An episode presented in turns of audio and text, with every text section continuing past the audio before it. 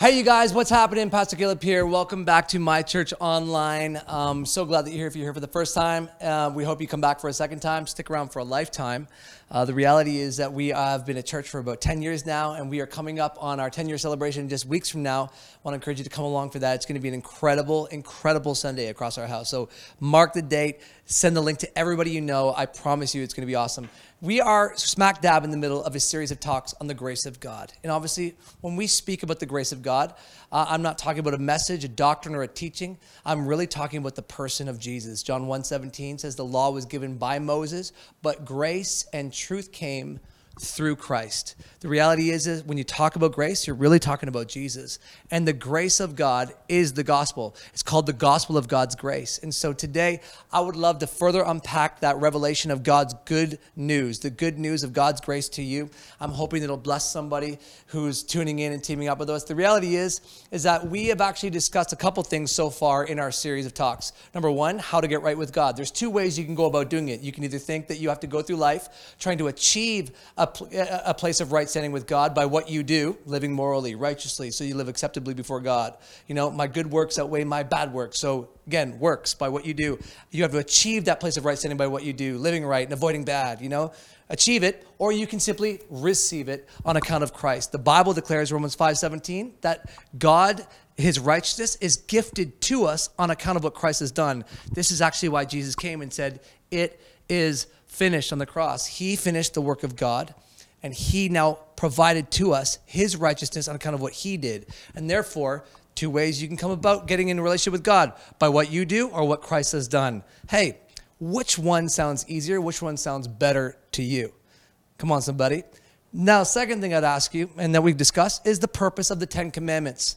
I know that many of you, like me, you've probably thought and believed across your life that, man, the Ten Commandments show us how to live righteously and how to avoid sin and how to live morally and holy before God, to live an acceptable life before God, and and or maybe even how to buffer our, our sinful passions and stuff like that. And so the law, the Ten Commandments, were God's way of showing us how to get right with him. And the reality is, is that while that's a measure of truth to that, um, last week we discussed that in great length. And so I'd encourage you to go back and listen to that. But the reality is, is that no, we've been set free from the law. That if if you held to any one of those beliefs, um, the reality is, is that that is not the purpose in which the law was given for. Actually, the Bible says it very emphatically. The law was given um, to unbelievers. Okay, the unrighteous, those who are not right with God by faith. It is a pre-faith thing. It's not actually for people of faith who now are believers in Jesus. Um, it's for unbelievers to convict them of their sin through the law. It shows you that you're you're sinful. And once you realize that you're sinful and you can't measure up to the, the standard of the law, what it's going to do then is bring you under the judgment, hold you accountable to God and bring you under judgment, Romans three, verses twenty to twenty-two. Um, it's going to bring you a, a judgment of God.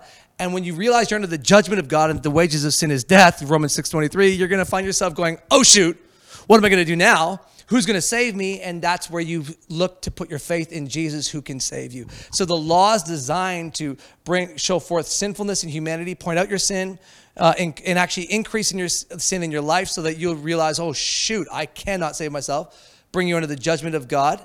Then when the judgment of God falls, the law serves its full purpose because it's designed to try to bring you to the end of your own works, your own abilities, your own efforts to try to save yourself so that you realize you can't save yourself and put your faith in Jesus.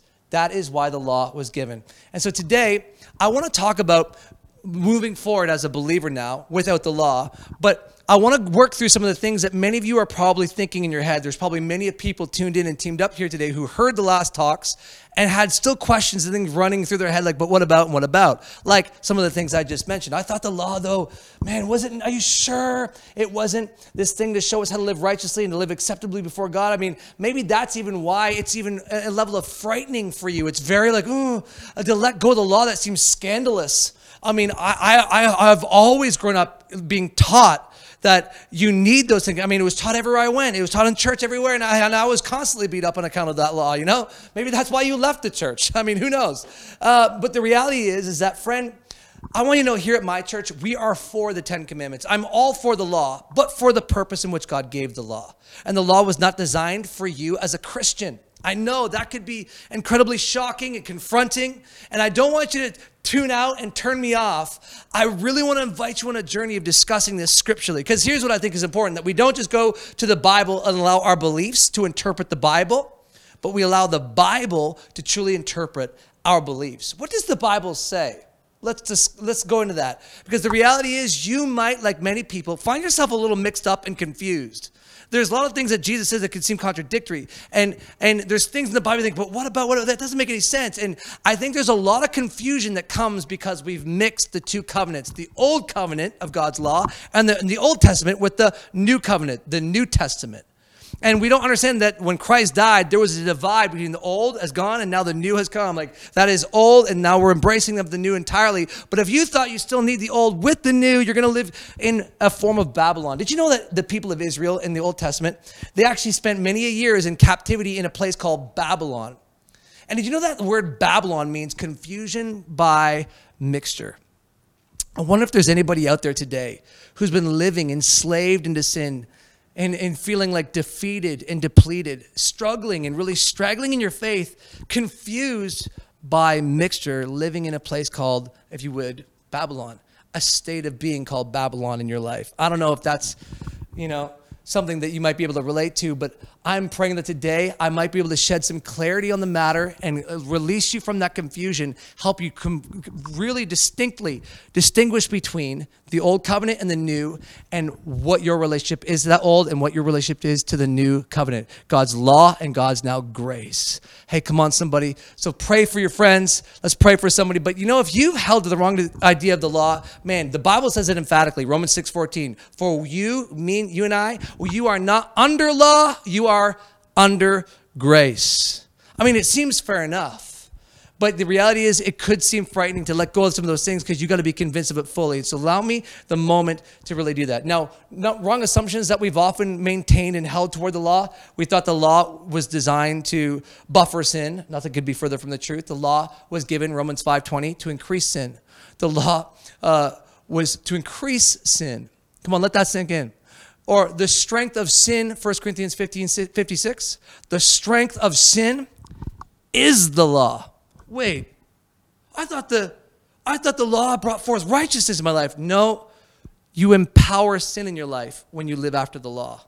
You increase sin in your life when you live after the law. Isn't that right? Paul even himself, he even attested to this. Romans seven, verse five, he says, man, he, he basically pleaded, he goes, this law aroused and stirred up sinful desires and passions within me.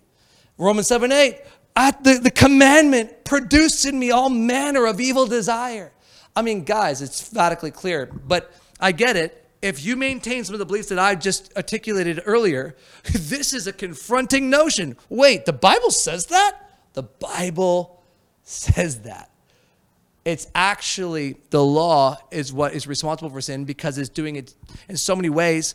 It's doing its function in helping you come to the end of yourself so that you are so utterly convinced of the sinfulness of sin within your life that you desperately look for a savior. And at that point, Jesus comes in and goes, hey, so you're tired and worn out, burned out on religion?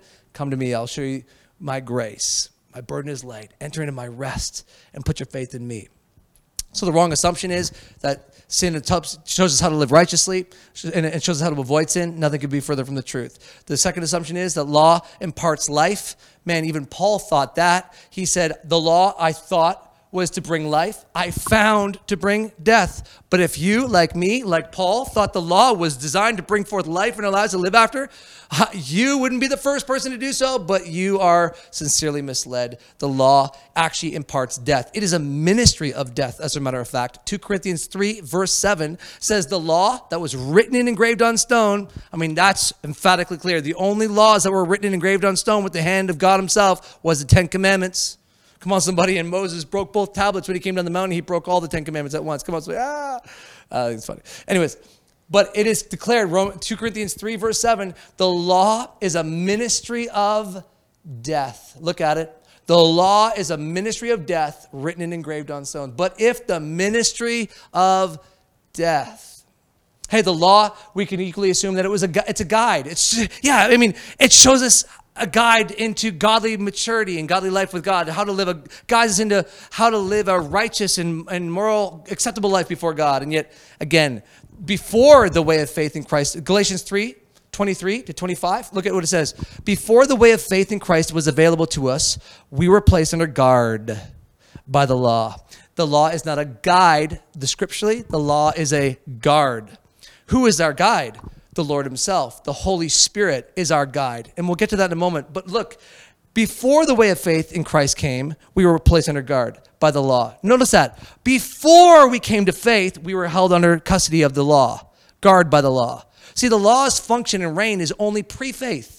Before faith came, we were held by the law. But once faith came, we were no longer under the law. We, the, the purpose of the law is fully now, you know, it's brought to completion. It's done its job in bringing us to faith in Christ. So now we're no longer in need of it. And that's what it's about to say. Look, it's before faith came in Christ, we were placed under guard by the law. We were kept in protective custody, so to speak, until the law or until the way of faith was revealed. We were kept in protective custody until the way of faith was revealed. Let me put it another way, Paul says. The law was our, here it is, guardian until Christ came. It protected us until we could be made right with God through faith. Did you notice that? The law was our guardian until Christ came.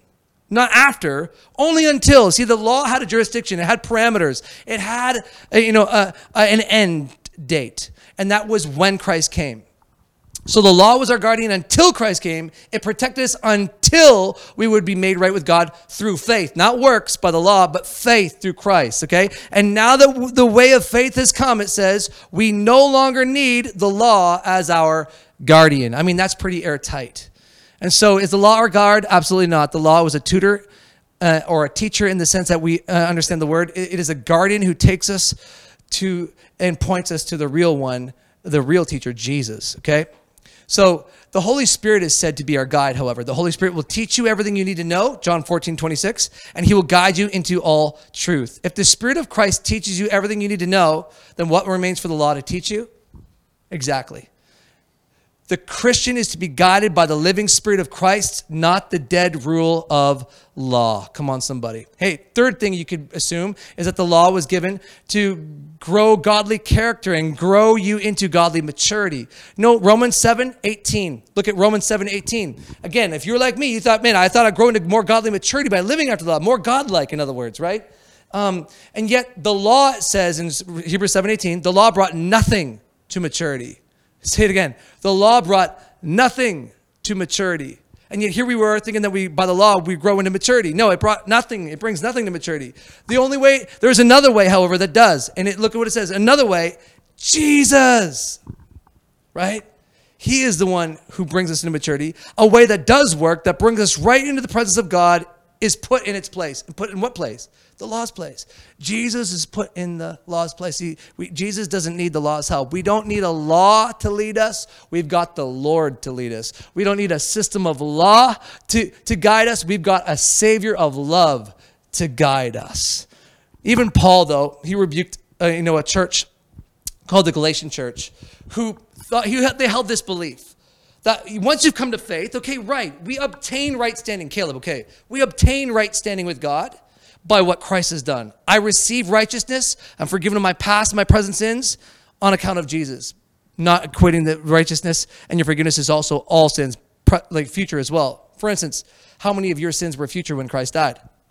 All of them. So you're forgiven not just of your past and your present, but future sins as well. So anyways, that's another conversation. But the reality is many people obtain uh, subscribe to this belief that we we obtain right standing with God on account of Jesus. By faith. But once I've come to declared righteous on account of Christ, now moving forward, I must maintain that righteousness by what I do. I must live right and holy, and I can live after the law. And so we re-subscribe ourselves back to the law. We obtain right standing with Christ, but now we maintain right standing by what we do. And that is exactly what Paul addresses with the Galatian church. Look what he says. He says, in addressing this very thing, he goes, what? You stupid Galatians, he says. I mean, when was the last time a pastor called you stupid? That's not very nice. I told you exactly how Jesus Christ was nailed to the cross. Has someone cast a spell on you? Who has bewitched you, he says. This is all I want to ask of you. Galatians three, two to four in the Amplified. Did you receive the Holy Spirit as a result of obeying the requirements of the law, or as a result of hearing the message of salvation with faith, believe, just simply believing it? In other words, did you receive the Spirit of God in your life who comes on, on the other side of the law, right? By faith, or by you living after and keeping the Ten Commandments? He's like, of course it was by faith. Are you so foolish and senseless, he says then, having begun your new life by faith with the Spirit of God now leading and guiding you, are you now being perfected? In other words, reaching spiritual maturity by the flesh. And what does that mean? That is by your own works and efforts to keep the law? Guys, are you seeing these? He goes, have you suffered so many things and experienced so much? All for nothing, if indeed it was all for nothing. Look at this. Paul is addressing this very notion. You think you need grace and now you need to be perfected and brought into spiritual maturity by the law? No, he's saying no. And so maybe you thought the law was to show you how to guide you into godly maturity. Nothing could be further from the truth. So how, when are we made mature? Are we mature? I mean, I mean you are mature. The moment you've come to Christ, you are mature. Maturity is not attained by living after the law in any way, shape, or form. As a matter of fact, the exact opposite of true. Look at Hebrews chapter five, verses twelve on. For you, you Hebrews, you ought to be teachers by now. But instead, you need to be taught from the beginning the basics of God's prophetic oracles, or the A B Cs of the gospel, basically. You're like children, still needing milk and not ready to digest solid food. For every spiritual infant who lives on milk is inexperienced with the revelation of righteousness, or the message of God's righteousness. The, whoever is infant, in other words, immature, okay, is they are unversed in the language manifestation of righteousness, but solid food is for the mature. Now, who is the mature? Go to chapter six. Okay, those who are verse five actually is who have been those who've been trained by what they've experienced to emerge with understanding of the difference between what is truly excellent and what is evil and harmful. Now, is the time for us to progress beyond basic message of Christ. It's time for us, guys, to move beyond the basic message of Christ and advance into perfection. The foundation has already been laid for us to build upon, turning away from our dead works to embrace faith in God. Turning away from dead works to embrace faith in God. What is, according to this scripture, the true context, what is spiritual infancy? It's people who don't understand how they're made right with God. They, they're not, they're, they're inexperienced in the word of God's righteousness. And how, what is right? What is the message of righteousness? That we are made right with God on account of faith, not dead works, is what he's saying. And what is a dead work? It's a kind of work or effort or self-effort that we commit to doing in order to get right with God. It's a work of the law. It's a works-based righteousness. And it's a dead work because it's a futile effort. It's completely useless. You cannot save yourself. So it's compared to, it's called a dead work, contrasted to the scripture in New Testament, to a good work. And what is a good work? A good work is something we do not to get right with God, but because we are right with God. It's a, it's a work which we commit to doing in response to the goodness of God at work in our lives. So for instance, when Jesus says, let your good works be seen before men so that they may glorify, see it and give glory to God and your Father in heaven.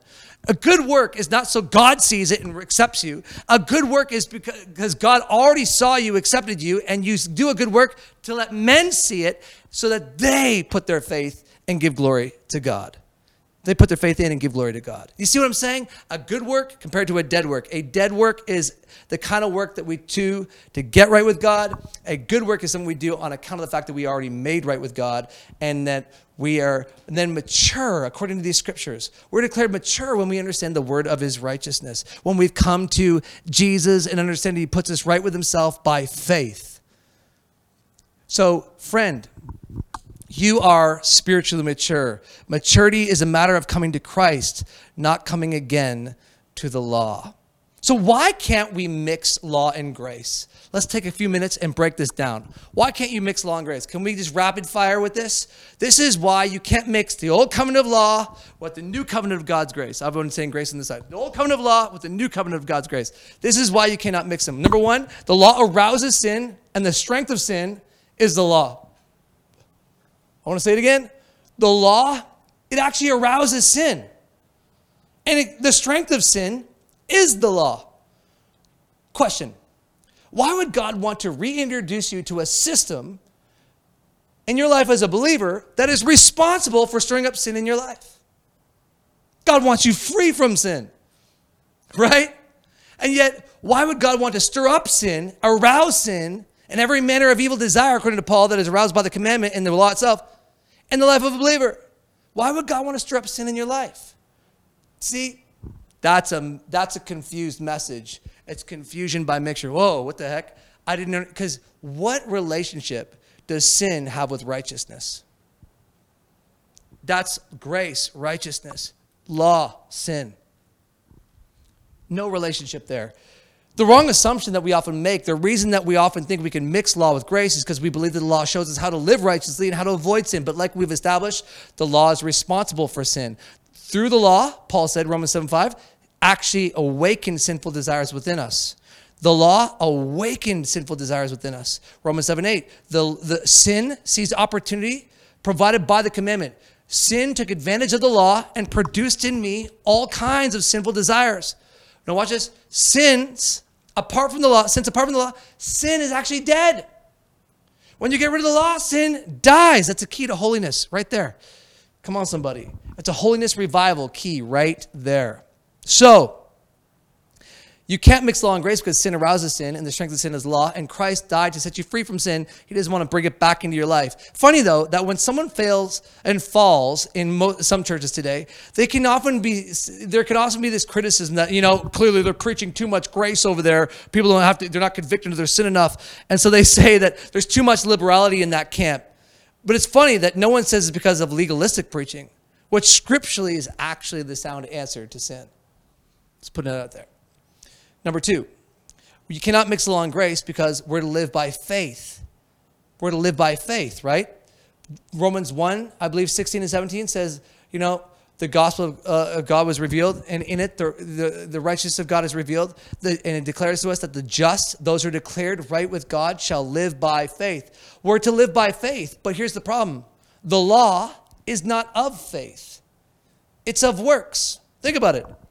Law, what is the tenor of it? Thou shalt not, thou shalt not, thou shalt. Who is the emphasis on in the law, the Ten Commandments? You, you shall, you, you, you. But who's the emphasis on in grace? Christ. See, the law says man must work. Grace says God went to work on your behalf. The law says behave, behave, behave. Christ says, uh, grace says believe, believe, believe. What do I mean? For God so loved the world that whoever should believe in the one uh, in in, should, uh, in Christ should not perish but have everlasting life. Believe, for God so loved the world, whoever uh, that He gave His only begotten Son, that whoever should believe. The, the the tenor of the New Testament is to believe. It's a matter of faith, not of works. These two things are polar opposite. Faith produces rest. That's why Hebrews four tells us to enter into the rest of God, to cease from works. But how can you mix both law and grace? One says rest, one says work. Have you ever tried to tell someone, I want you to sit down and rest and work? You'd be like, Ugh. It's just not possible. These are polar opposites. And that is my point. We are to live by faith, but the law is not of faith. Look at Galatians three twelve. The law is not of faith. Galatians three twelve in the Passion Translation says, but keeping the law does not require faith. It requires self-effort. To do the works of the law requires what? You to work, your self-effort. So the reality is, is that if we're to live by faith, you can't do so by the law because the law is not of faith. Look what the Romans four says, that God declared to Abraham he was righteous before him. Why? Because Abraham believed God and God counted him as righteous because of his faith. When people work, their wages are not a gift. In other words, when you work at something and you get paid for it, that's a wage. It's not a gift, but something they have earned. But people are counted as righteous, according to the, this, not because of their work, but because of their faith in God who forgives sinners. Come on, somebody. If getting right with God, Romans eleven six, if it was, if the grace of God, getting right with God, if it is a grace, God's unmerited favor, it is no longer on the basis of works. Otherwise, grace, well, it's really no longer grace, is it? It would not be a gift. It would be a wage or a reward for your works. Now, I want to point this out, that the law is not of faith, and therefore we cannot mix living a life of faith with that which is not of faith.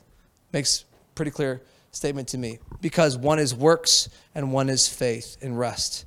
Now, many of us might want to perform the works of God and say, yeah, but I, I just want to do the works of God. And, you know, the truth is, like me, you might have insinuated like the works of God is to live a moral, holy life. And so, and how would you know what moral and holiness is apart from the law of God? So you look at the law of God as a standard in which to draw that holiness and that moral standard. And yet, you know, look how Christ defines, however, the work of God in the New Testament. The only work we need to do is not behave according to many people's belief, but it's actually to believe. The law says behave, but grace says believe. Again, look at John six twenty-eight in New Living Translation, the Passion Translation, whatever translation you want, it all says the same thing pretty much. They replied, so what should we do if we want to do God's work? They asked Jesus. So Jesus answered, the work you can do for God starts with believing in the one he has sent. The work that you can do for God is to believe. New Look at the New Living Translation. We want to perform God's works too. What should we do? Jesus said to them, this is the only work that God wants from you. Believe in the one he has sent. What is the only work, according to the scripture, that God wants from you? But to believe in the one whom God has sent. And your greatest f- demonstration of that belief is your ability to rest and to cease from self-effort and works and truly demonstrate that you trust God and believe God, like Abraham believed God, that you are righteous on account of what he has done on your behalf. The moment you start to work, you're just showing your lack of faith in him. Come on, somebody. It didn't say Abraham believed in God, by the way. It says Abraham believed God. And what did he believe him at? That he was righteous and was counted righteous on account of that faith that he demonstrated. Now, you might hold a wrong assumption, though, and think, but Caleb, you got to understand, this is the struggle. I, I want to please God by doing the works of God. And, and so I want to please God by doing the works of the law because, I mean, you, maybe you believe that doing the works of the law is, is something that pleases God. Now, I want you to understand this. If Galatians three twelve is true, that the, the law is not of faith, well, then this poses a massive problem. Follow me. Hebrews eleven six says, it is impossible to please God without faith. It's impossible to please God without faith. So therefore, if the law, however, then, is not of faith, you can't live after the law and please God. And yet here we were thinking that we needed to live after the law to live a pleasing life and to please God. Wow. Yet the exact opposite is true. Come on, somebody. Maybe that is hitting you right between the eyes today and you're like, oh, what the heck? That's messed up. See, when, how do you please God?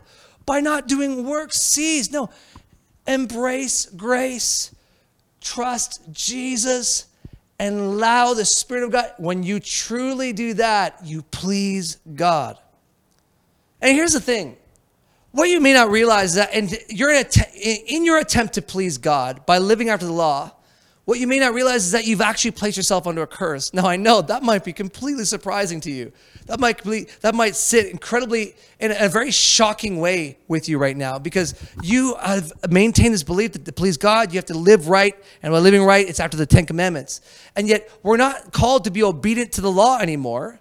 We're called to be obedient to the faith. Romans one. Romans sixteen, put it up on the screen right now. Look at that. It says, we are called to the obedience of faith. We're no longer obedient to the law. We're obedient to faith. And when we are obedient to faith, man, we live with the law fulfilled within us. And we live a holy, righteous life empowered by God who both works in us to will and to do according to his good pleasure. And so here's the problem. Many of you may not realize, but you sought to please God by living after the law, not realizing that in doing so, you put yourself under a curse. Look what the Bible says, Galatians three ten. Anyone who tries to please God by obeying the law, doing the works of the law, is under a curse. Notice what it said. I want to draw your attention to what it actually said. Those of you who are trying to please God by doing the works of the law, look at the New King James Version. Those of you who are of the works of the law are under a curse. Notice it didn't say that those of you who break the law are under a curse. That's what we often think. That's what we read when we read that. That's not what it said.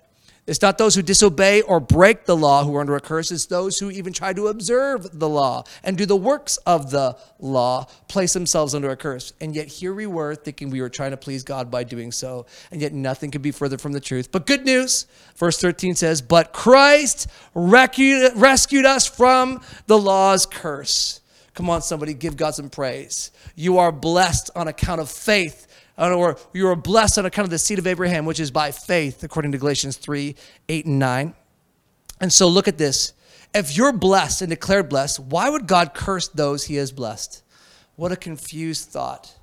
That's a mixed message. And maybe you're mixed up because, again, confusion by mixture. Friend, nah, we do not mix law and grace. Third thing, Paul commands us to stand firm in our liberty from the law. Galatians five one. Christ has set you free from the law. This means we are really free. Now hold on to your freedom and don't ever become slaves to the law again. You know what, the Galatian church, if we're to mix law and grace, then ask me, answer me this. Why did Paul call them stupid for mixing law and grace? Thinking that I obtain right standing by what I by Christ, but must maintain it by what I do. That's mixing law and grace. It's a classic version and confusion of mixture. He called them stupid for doing so, and moves on and say, stand, and like it's like a William Wallace moment, freedom, like for freedom Christ has set us free. You know, so do not be entangled with the yoke of bondage again, according to the New King James Version. You know, the reality is, is that Paul commands us to stand firm from our freedom from the law. So why would he command us to stand firm in, in, in our freedom from it if we're to embrace it? You know, Galatians four is a chapter all about, you know, Paul using the Old Testament, Father Abraham with with many sons, you know, but Abraham had Sarah and Hagar. Sarah was his actual wife, whose name Sarah means grace of God, okay? And Hagar, uh, who was a representative of the law, he was his, Sarah's is their maidservant of the house. Now, Sarah was barren, many of you would know, and God came to Sarah and Abraham and told them they would have a, a promised son in due time. Well, when it didn't come on their timeline, Sarah got impatient and basically told Abraham to go sleep with his maidservant, Hagar, to give her a child.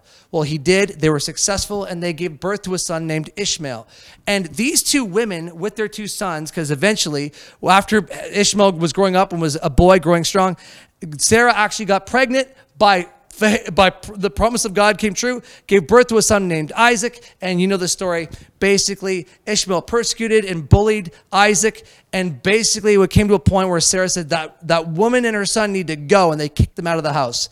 Look what Paul says about this story of Abraham. These two women and their sons express an allegory and become symbols of the two covenants.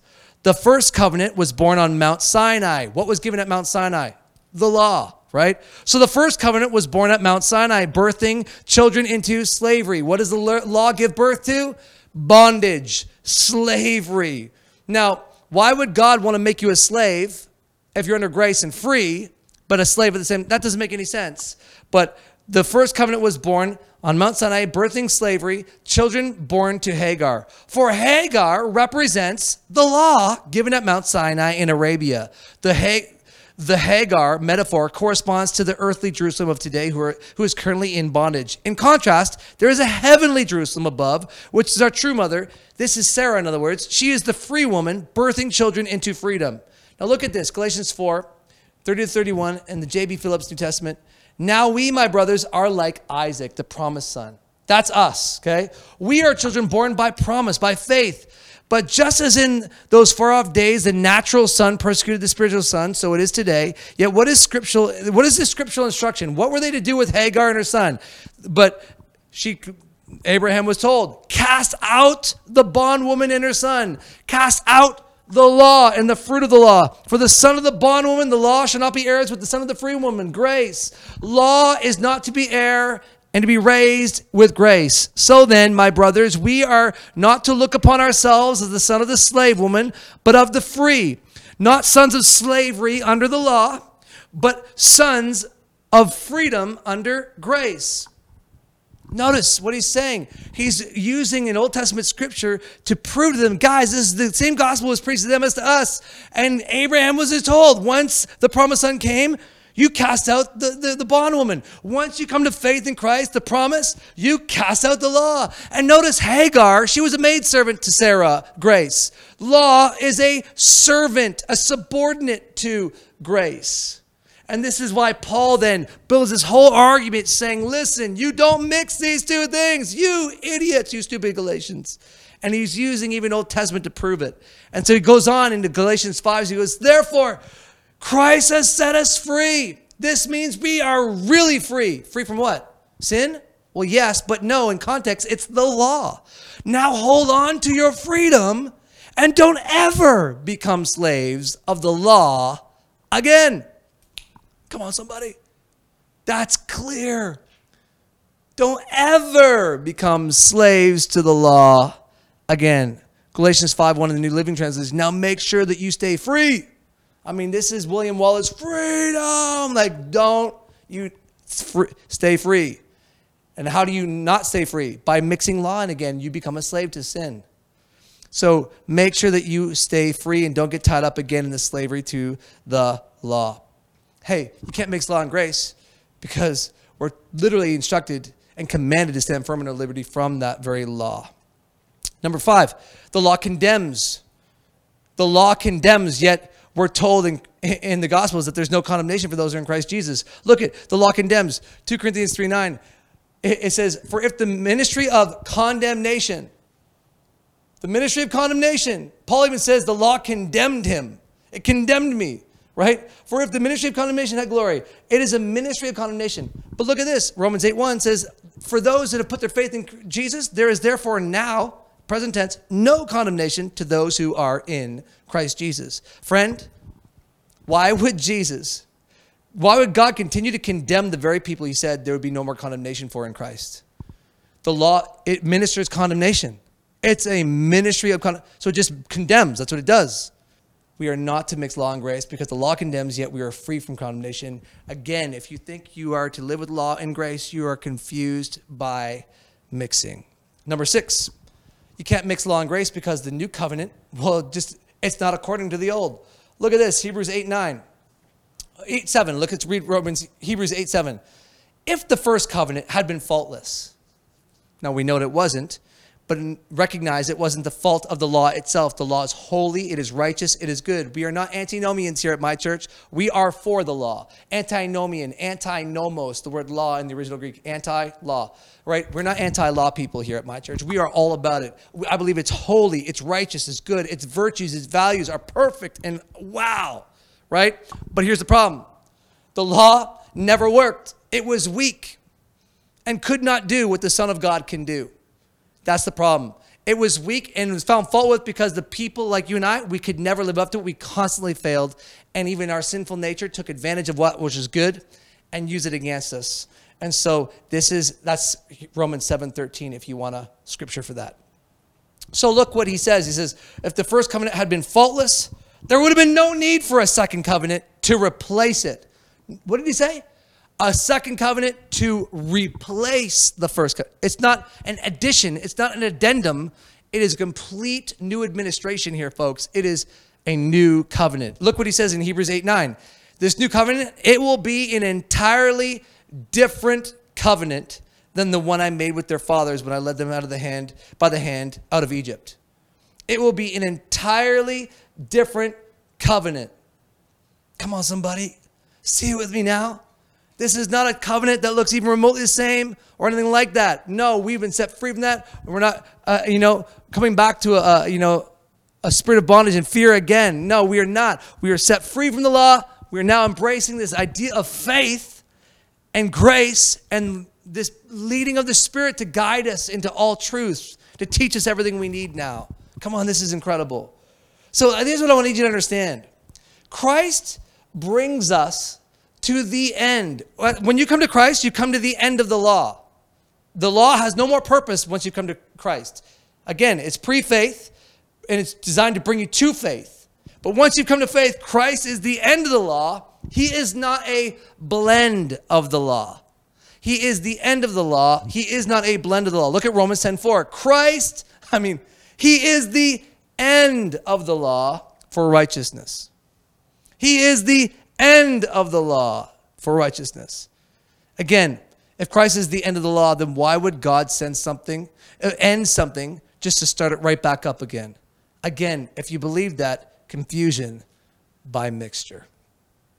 Now, to better understand, we must also realize there are two covenants mentioned. Two covenants mentioned, Old Covenant, New Covenant. Again, God did not introduce a mixture or blend of the two covenants. He replaced one with the other. Again, if the first covenant had been faultless, there would have been no need or, or, or search for a second covenant to replace it. Okay, let's go to number seven. Believers are not, the reason you can't mix it, believers are not led by the law if they are declared dead to the law. Friend, did you know that the Bible declares you dead to the law? Like mafia dead, you no longer exist. It's like you shouldn't have any association or relationship with it. As a matter of fact, to have a relationship with the law, the Bible says you died to the law so that you may be married to another, according to Romans seven. Don't commit spiritual adultery on Jesus by going back to the law. That's how offensive that would be. Just think about that. That's Romans seven for you. All right. So you are dead to the old wife, the law. You've been married to a much an upgrade. Okay. Jesus is a, a greater upgrade. Remember, Hera, uh, Hagar is a subordinate. Sarah is the leader. Law is a servant to grace. Remember it.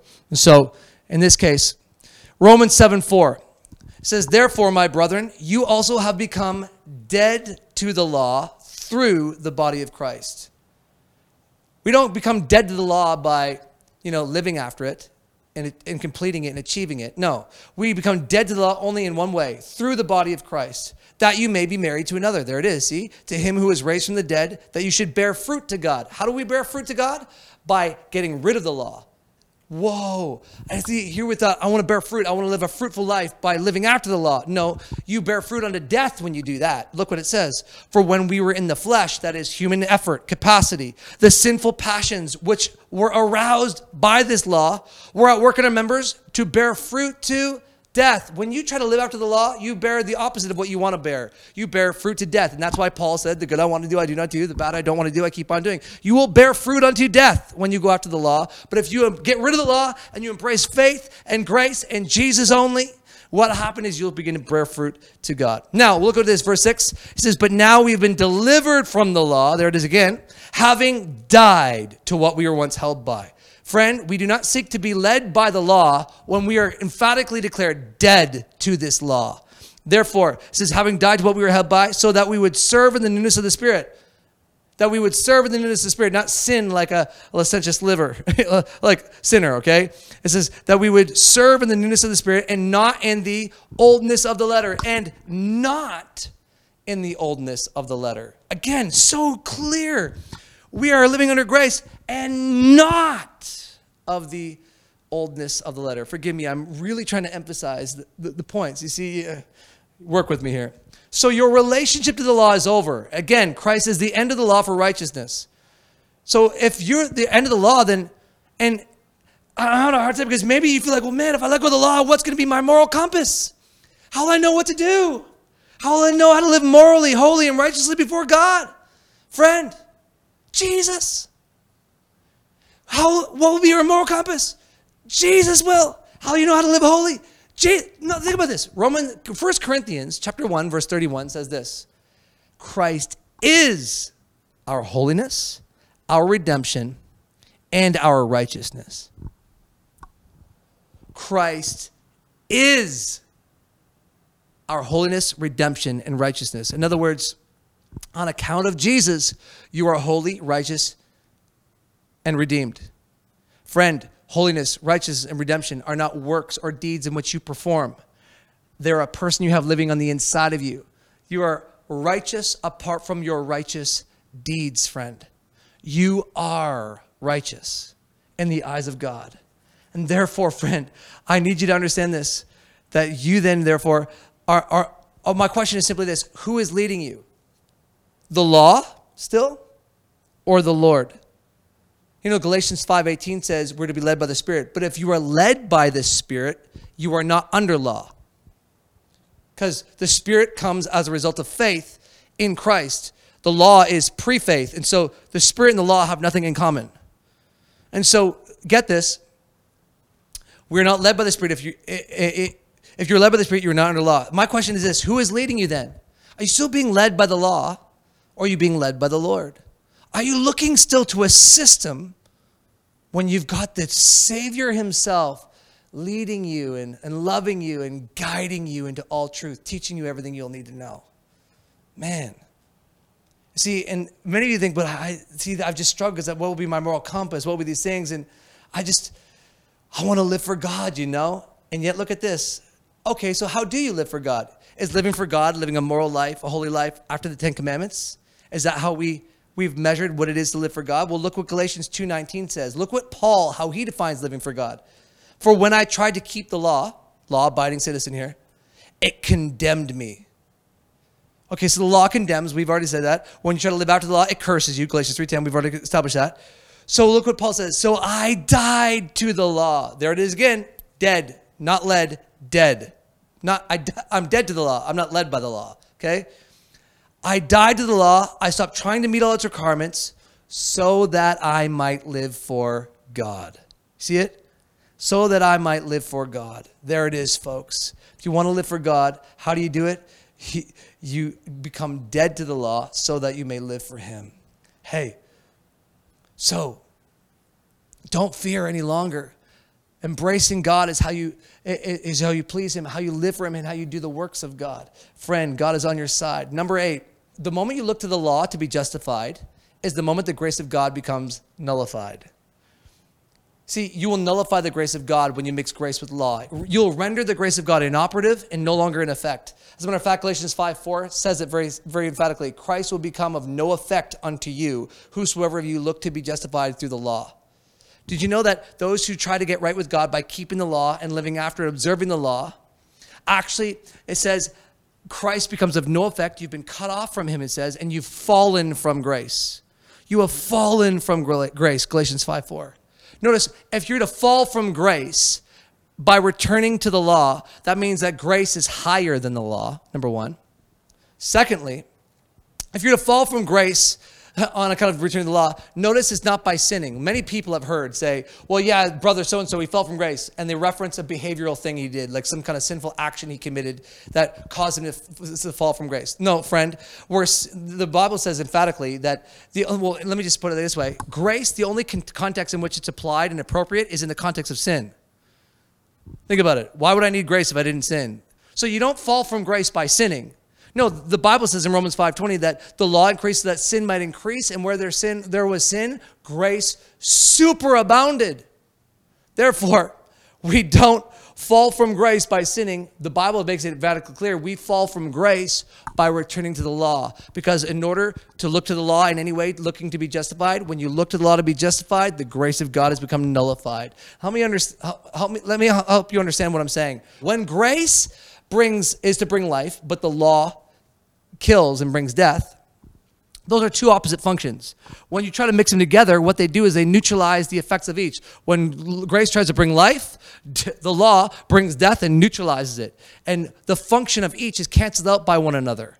So when you try to live by grace and law, it's like going to the mall and trying to put one es- foot on an escalator going up the mall, upstairs, and on another foot, if this were possible, on an escalator going down. Grace, the escalator going up, right? Law, the escalator going down. If you try to put one foot on each, you could for a moment make it happen until you get to the point where you're feeling like you're being torn apart, because you're going to get to the point where you're, you got to be stretchy. You know what I mean? You got to be able to stretch that. And what's going to happen for you to remain one foot on each? You're going to have to say to the, the operator of the escalator, please hit the kill switch quick before this thing tears me apart. Because here's the problem. One's going up and one's going down. And the only way you can keep a foot in each up and down escalator is to kill the function of each, to neutralize the effect of each. Come on, somebody. Maybe this is why Christ said, you know, this idea of putting old wine Uh, new wine into an old wineskin, Mark twenty-two, and no one puts new wine into an old wineskin, or the new wines, uh, or, or else the new wine bursts the wineskins. Now, why does it burst the wineskins? Because an old wineskin has already fermented, and the gases uh, in the fermentation process of that old wine fermented, and the old wineskin dried out. It's hard, rigid, and, and inflexible. Sounds a lot like the law, right? Hard, rigid, and inflexible. And so if you were to take new wine and put it in there, once the, new, the fermentation process begins and the gases begin to expand, it would cause, it would burst this hard, rigid wineskin, and you'd lose both. So this is what Jesus is saying. You don't put new wine into old wineskins, or else the new wine is going to burst the old wineskin itself. The wine is spilled, the wineskins are ruined, and but new wine must be put, and the wineskins are ruined, but the new wine must be put into new wineskins. What is Jesus proposing? What is he teaching? He's preaching and teaching about law and grace. You don't put the new wine of the new covenant into an old wineskin, old covenant mixture. He's like, you will lose, you will cancel, you will null and neutralize the effect of both. You will lose what they're both functional to do. And so he instructs us not to do that. And and the reality is, I would instruct you not to do that, because you will really do some damage in your life. Now, I can't understand why many believers are trying to balance this out. You know, I think that, you know, men often say to me, well, you just, you got to be careful. You got to balance this stuff out. No, you don't need to balance anything. What man calls balance, I believe that God calls mixture. And, you know, I just wish that, you know, if you're for the law, that you just be completely for the law, understanding its function, its purpose, and its place. But then I, and if you're for grace, I just wish you were fully for grace. But this mixture, man, I believe that God hates it. As a matter of fact, I believe he, it disgusts him. He wants to spew it out of his mouth. Look at Revelation chapter three, verses fifteen to sixteen. He says, I know your actions, that you're in the church of Laodicea, the end time church. He says, I know your actions. You're neither hot nor cold. I wish you were cold or hot. But since you are lukewarm in the middle, and neither hot nor cold, I'm going to spit you out of my mouth. You say, I'm rich, I've become wealthy, I don't need anything. You don't realize that you're miserable, pitiful, poor, blind, and naked. Therefore, I advise you to buy from gold, from me, gold purified in fire, so that you may be rich, white clothes to wear, your, uh, to wear, so your shameful nakedness won't show, and ointment to put on your eyes that you may see. I correct and discipline those I love, so be serious and repent. Look, I'm standing at the door and knocking, which means Christ isn't amongst them. He's on the outside, which means they're clearly rich on account of themselves and wealthy on account of themselves. They look very self-righteous, and so they've been cut off from Christ because they've turned to a point of works. See, for years I heard, just hear me this, for years I heard preachers teach on Revelation three, verses fifteen to sixteen, and refer to being hot for God as like engaged, fully active in service to God, praying and speaking in tongues for hours and reading your Bible, evangelizing the world and building the church and giving lots of money and just being, but cold was indifferent, apathetic, and lethargic to the things of God, not really caring much about anything and living a life that wasn't reflective of the God that you serve.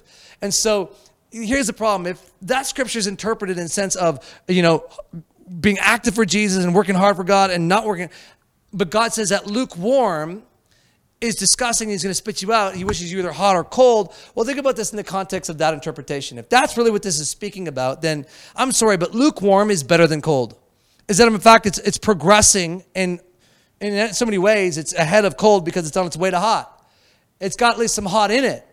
And so therefore, you have to, you'd have to agree with me that, hey, listen, why would Jesus spit you out if it's in terms of works uh, on account of, you know, having a little bit of works in you, but, you know, rather than none? No, a little bit is better than none. And so this is my problem with that interpretation. I believe the true interpretation, a better interpretation, is understanding that in, in the context of law and grace. Do you want to know what Roman, Revelations three, verses fifteen to sixteen is really about? The two verses would make sense only when they're interpreted in the light of mixture of the law of covenants, uh, a mixture of, sorry, the covenants of law and grace in the church of Laodicea. The, the Lord was saying that he would, the church be cold, that is entirely under law, or hot, entirely under grace. You see, if you were at least completely under law, it would lead you to despair and into the saving arms of Jesus. The law would unveil to you your sinfulness and your inability to keep the full measure of it, and this would cause you to see your need for his grace. But when you have mixture, you see, where you believe in grace but still hold on to a measure of the law, you neutralize the convicting power of the law to bring you to the end of yourself so that you would cry out for the grace of the Savior. That is why Christ said, I wish you were either cold or hot, but not both at the same time. Be for both. You can't be for both the law and grace at the same time. The moment you attempt to balance grace with the law, you neutralize both, and the covenant is robbed of its full effect in your life. You become lukewarm because the, of the mixture. And God hates mixture because it robs you of the power to reign in life through the abundance of his grace. You cannot put new wine into old wineskins. You cannot be hot and cold at the same time. It's gross to the taste of God. He spits it out and he goes, this is not good. Don't mix law and grace. So, friend, I hope you're seeing here today a succinct argument that we are not to mix the covenants. The reality is, we are to live by grace and by faith alone and trusting the leading of God's Spirit. We don't need a law to guide us. No, the truth is, the question to ask yourself is, who is guiding you, the law or the Lord, a, a system or a Savior? The reality is, I pray that you would trust the Savior, the Spirit of God, to lead you and guide you into all truth and to teach you everything you might know, to show you all that is of Christ and make it known unto you. Look at John eleven, the story of Lazarus. I think is a great story to end on, and we'll end here. I think it's a story that, you know, basically encapsulates, it captures the sentiments in which I'm trying to articulate here today, even with some of the objections that we see in the church today. It says that Lazarus was a great friend of Jesus, and he passed. Jesus was told he was sick, and he says, hey, he will not die. It will not result in death, even though he died. He says, but Jesus came back as a, the resurrection of life and resurrected him from the dead. Now, I want to show you this story because they told Jesus, Lord, come and see. And so he was brought to the tomb of Lazarus, showing up obviously at this point after the funeral had already, you know, taken place. And Jesus, seeing the tomb and seeing everybody weeping, it says Jesus wept. And the people who were standing nearby said, man, see how much he loved him? But some said, man, love, this man healed a blind man. Couldn't he have kept Lazarus from dying? Jesus was still angry as he arrived to the tomb. A cave with a stone, a stone rolled across its entrance. Hey, he came to a cave with a stone rolled across its entrance. And Jesus, verse thirty-nine says, I want you to roll away the stone. Roll the stone aside. Friend, remember Second Corinthians chapter seven now. Let's do some, like, you know, there's there's meaning in the objects here. I believe there's a, a teaching in this. Look, written, the, the ministry of death, the law, was written and engraved on stones. The stone, Jesus said, if you want to experience the resurrection life, you want to see Lazarus come forth, you have to roll away the stone. Jesus told them, but look what, what modern day people will say. They'll respond much like Martha. You can't take care of the law. I mean, the, the fleshly desires of our human nature are going to come forward, and the sinful sin's going to run rampant. It's going to be smell just like sin up in the camp, you know. And look how Martha says, roll away the stone. She says, Jesus, didn't I, t- Lord, he's been dead four days. The smell of flesh will be terrible. The smell will be terrible. Come on, somebody. Isn't that our fear when we roll away the law? What will come forth is sin and sinfulness and the smell of, ooh, sinful flesh, right? But Jesus responded and said, Martha, didn't I tell you that you would see God's glory if you believe? Faith. So, verse forty-one, they rolled the stone aside.